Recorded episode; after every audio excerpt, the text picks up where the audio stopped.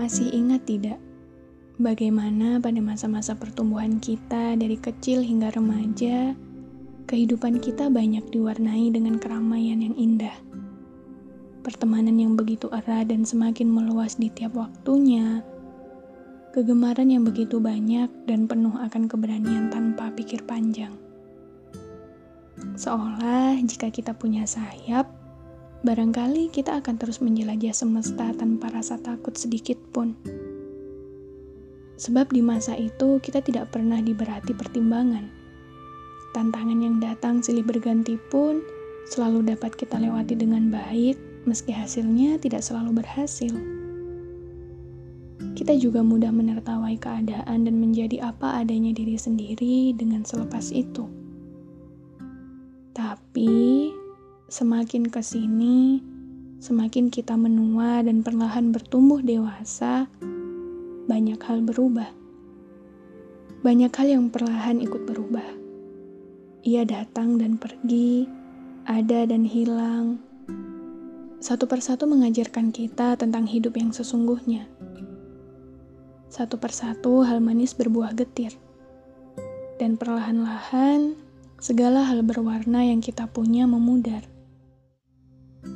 Perjalanan yang mulai sering terasa getir, keadaan yang seringnya tak sesuai rencana, kenyataan yang kadang begitu pahitnya untuk diterima.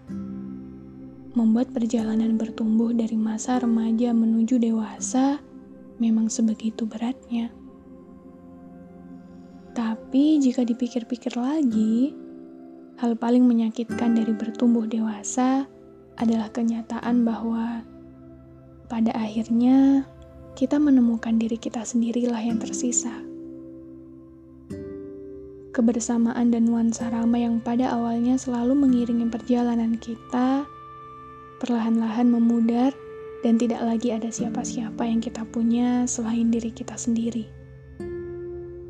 Kita yang jadi lebih banyak kehilangan dibanding menemukan, kita yang lebih banyak melepaskan dibanding menerima, kita yang seringnya dipaksa oleh keadaan dan segala bentuk kenyataan perihal hidup yang baru kita temui di fase dewasa ini.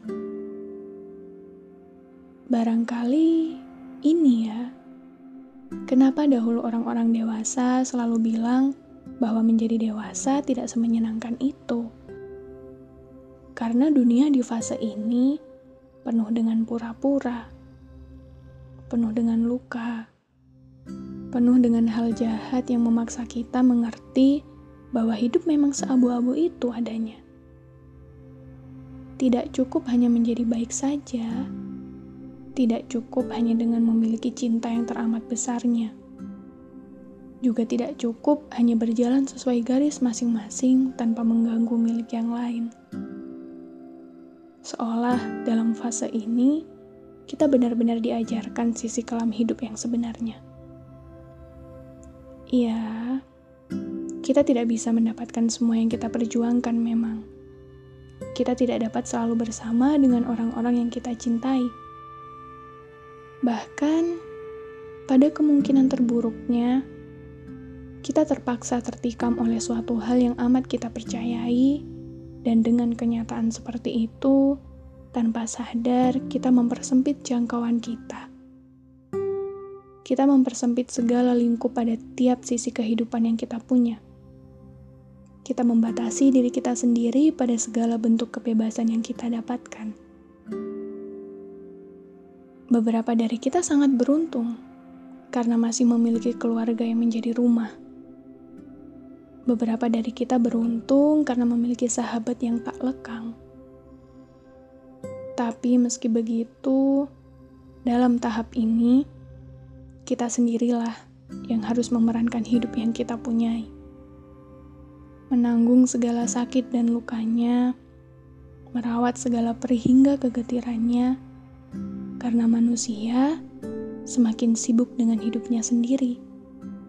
Dan kita yang pada akhirnya memang harus berjalan sendirian.